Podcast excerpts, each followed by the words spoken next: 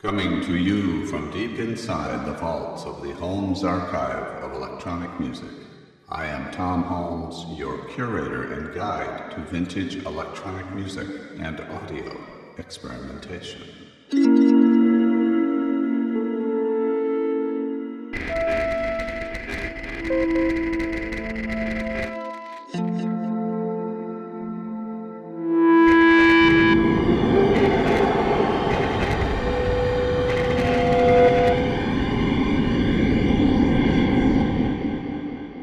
Episode, Keith Emerson, an appreciation of his Moog musicianship.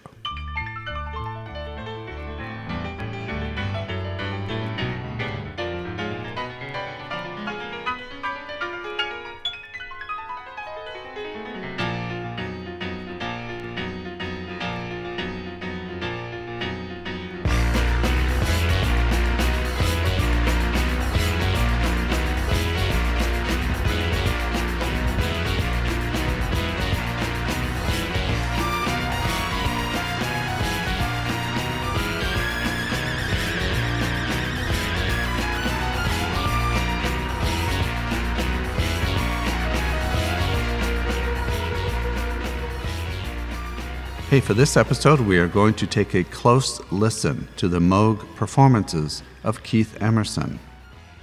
The recordings that follow feature Emerson during the heyday of Emerson, Lake, and Palmer in the 1970s.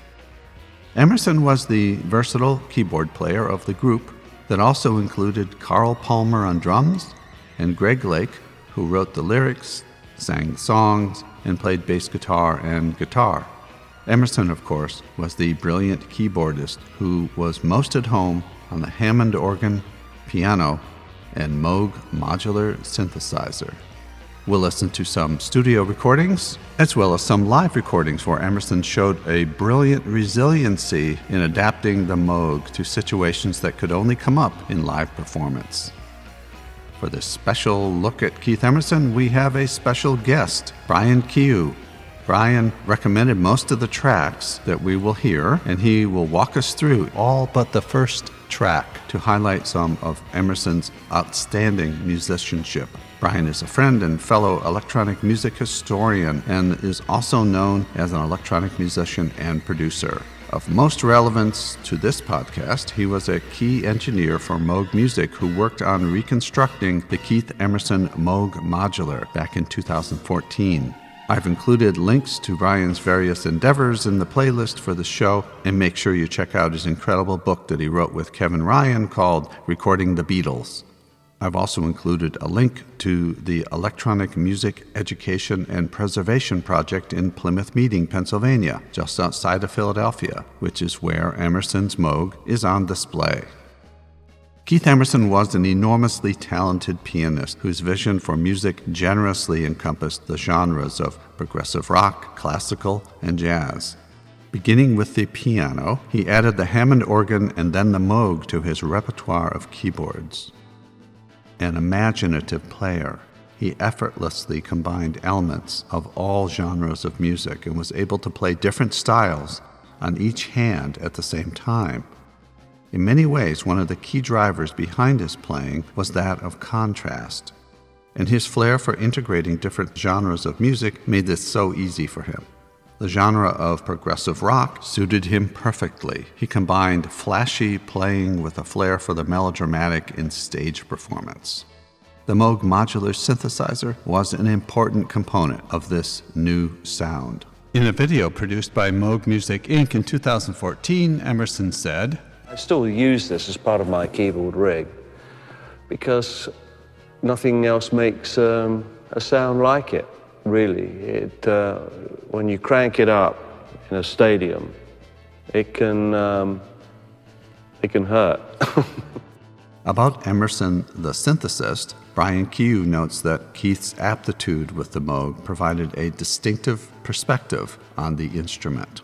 Most Moog players approach the instrument as simply another keyboard. Some people have called it a glorified organ. It's fair to say for some players, but not for the Moog modular that has a huge range if you know how to patch it and extract imaginative sounds.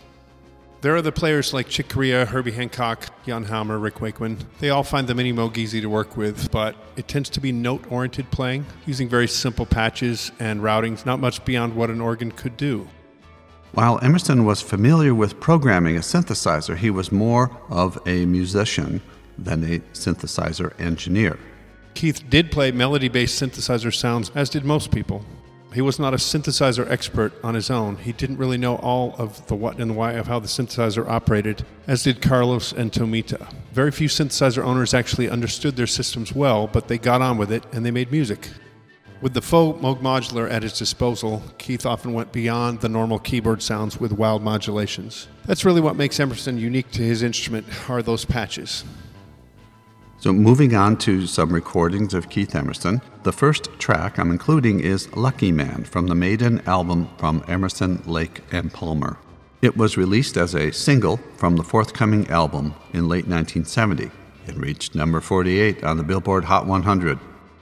Of particular note is the Moog solo near the end of the track in which Emerson used the Moog's ribbon controller.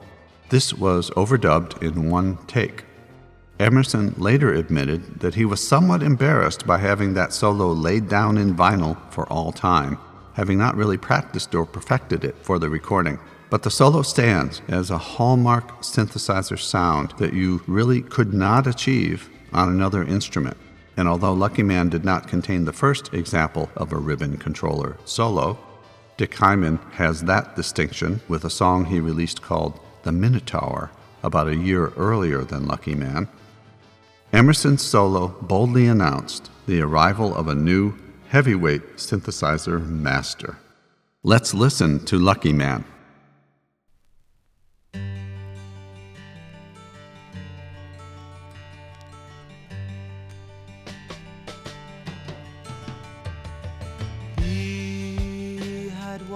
Horses and ladies by the score, all dressed in satin and waiting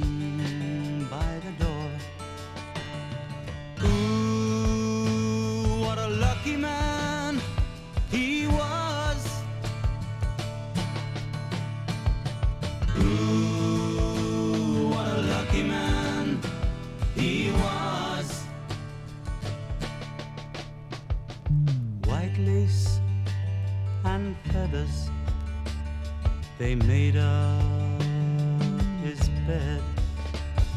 A gold covered mattress on which he was led. Ooh,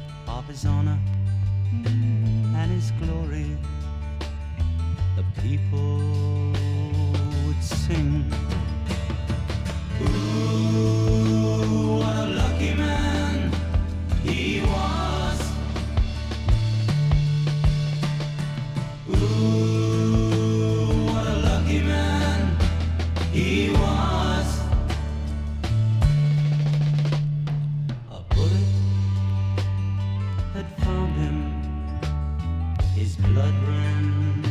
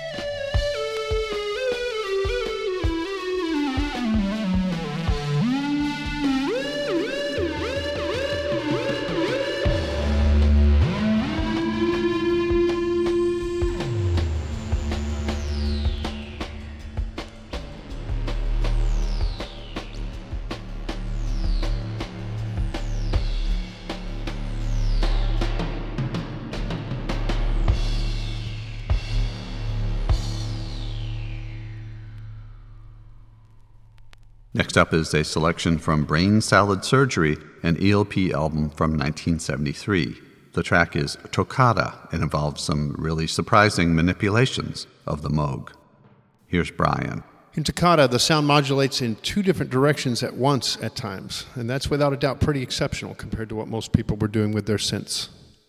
This is a tricky piece, as some of the synthesizer parts you'll hear are the Moog Lyra instrument, a prototype, which plays the horn melodies, and other parts are synthesized by triggered drum synthesizers Carl Palmer's playing. There's also some synth tracking happening on Greg Lake's guitar. But the main noisy lead line here that's interesting is the patch, which glides in two directions. Most of this introduction is the lyra, but at 30 seconds in, the Moog modular plays, and the last note slides quickly in two directions, up and down. It's hard to hear all the details, but it's a basic note and pitch that slides both up and down simultaneously. It's using an LFO, which is a square wave, so it jumps up and down in a trill. For a few seconds, Emerson demonstrates this quite well, so each pitch is trilling quickly up and down, sliding outward from the center pitch in a mirrored movement. I love the idea. It's a great idea. Totally an unknown territory musically for most people. At 139, you can hear the square wave trill modulation more clearly. And we have more of the same. That sound is interesting as it utilizes a module that's rarely used, a trigger delay. So when you play a key, something waits to happen. And this waits a little while to activate that rise and fall motion only after he holds a key down for a bit. So he can play normal notes and parts. And then on the end of a phrase, it activates the wild rising falling when he holds the key down. There's also some kind of ring modulator going on to make it even more grinding. I think these sounds are some of the reasons his lead keyboard style held its own. He didn't always just use one of those simple sounds as others did. He gave it complexity that rivals almost any acoustic or amplified instrument. Let's listen now to Toccata by Emerson, Lake, and Palmer.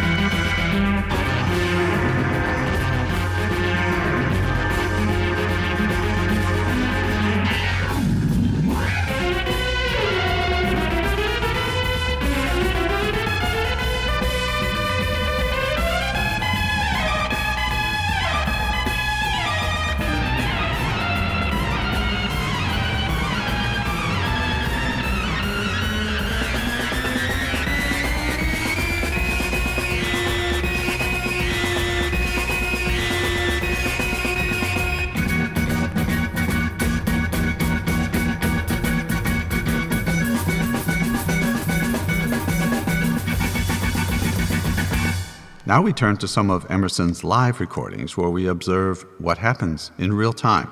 Aquatarkus is a good case in point. This track is from the 1974 live recording called Welcome Back, My Friends, to the Show That Never Ends, ladies and gentlemen. We hear more wild modulations plus Emerson's great expansive sonics on the Moog. This piece was part of the live Tarkus piece for concert. Brian Kehew explains.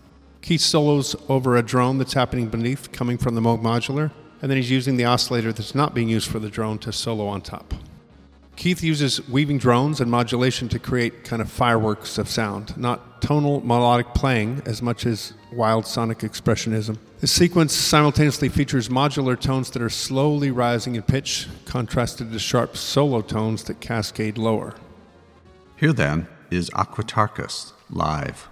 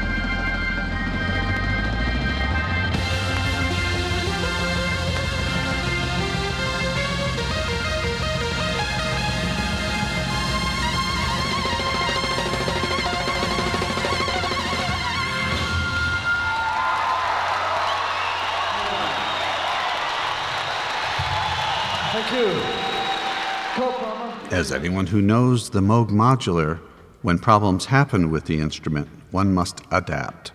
Emerson was great at this. An example can be heard in the live recording of Mass from Welcome Back, My Friends, to the Show That Never Ends. Brian explains. In this piece, Keith finds a glitch in the Moog ribbon controller and he turns it into a musical tool. Keith solos using the ribbon controller. It's an incredible freakout section.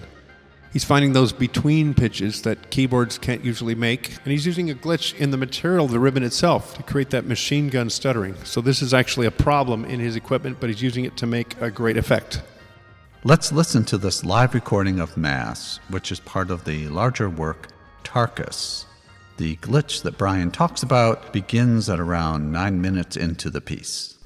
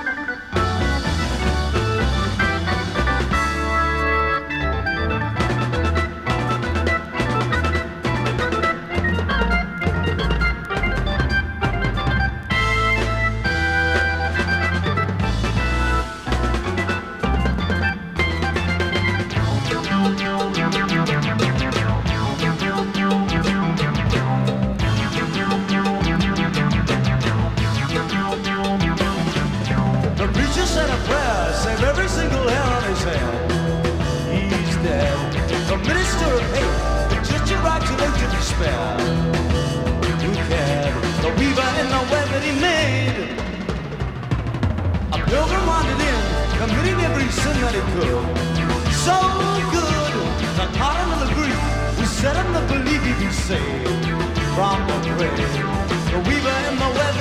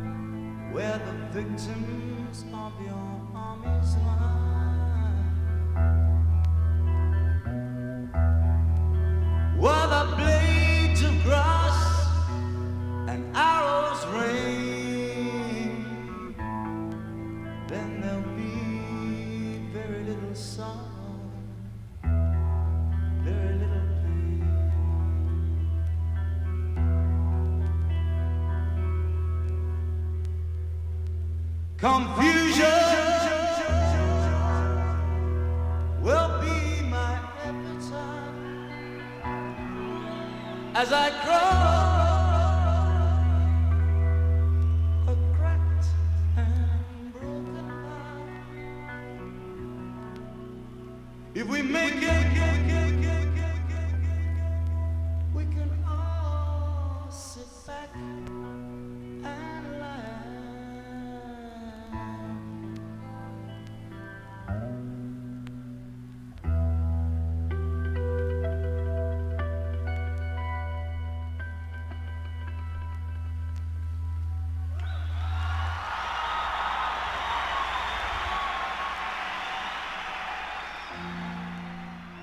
For contrast, let's compare that performance with another live version of Mass. Brian explains. Here's another version of the ribbon glitch and solo. This is the beginning of another great sequence of experimental sound bass, ribbon controller, and modulated white noise. He's shifting between the thick, bassy sound and the percolating drops of sound and noise. Keith always did these kind of improvisations all the time, especially if something went wrong. He would actually shift gears and try to do something new and creative instead of having it be a problem. We'll extract just a couple of sequences from the piece, another version of the ribbon glitch, and another section of experimental sounds.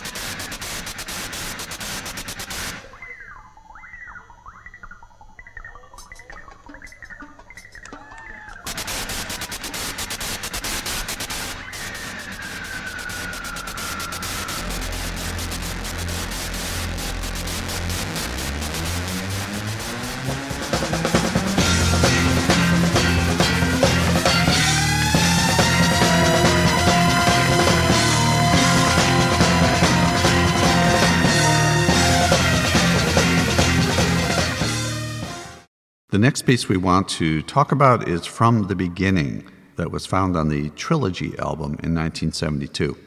For the Trilogy album, he provided a beautifully lyrical Minimoog solo for the otherwise acoustic track.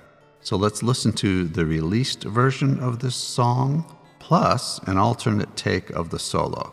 Note that the alternate take is entirely different, note for note.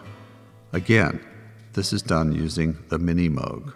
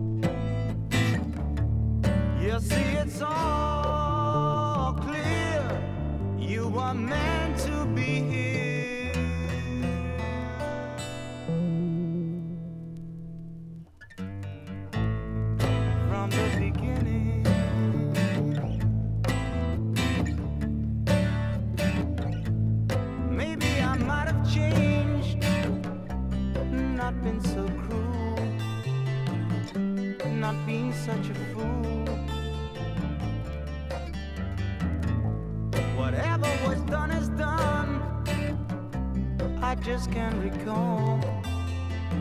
It doesn't matter at all.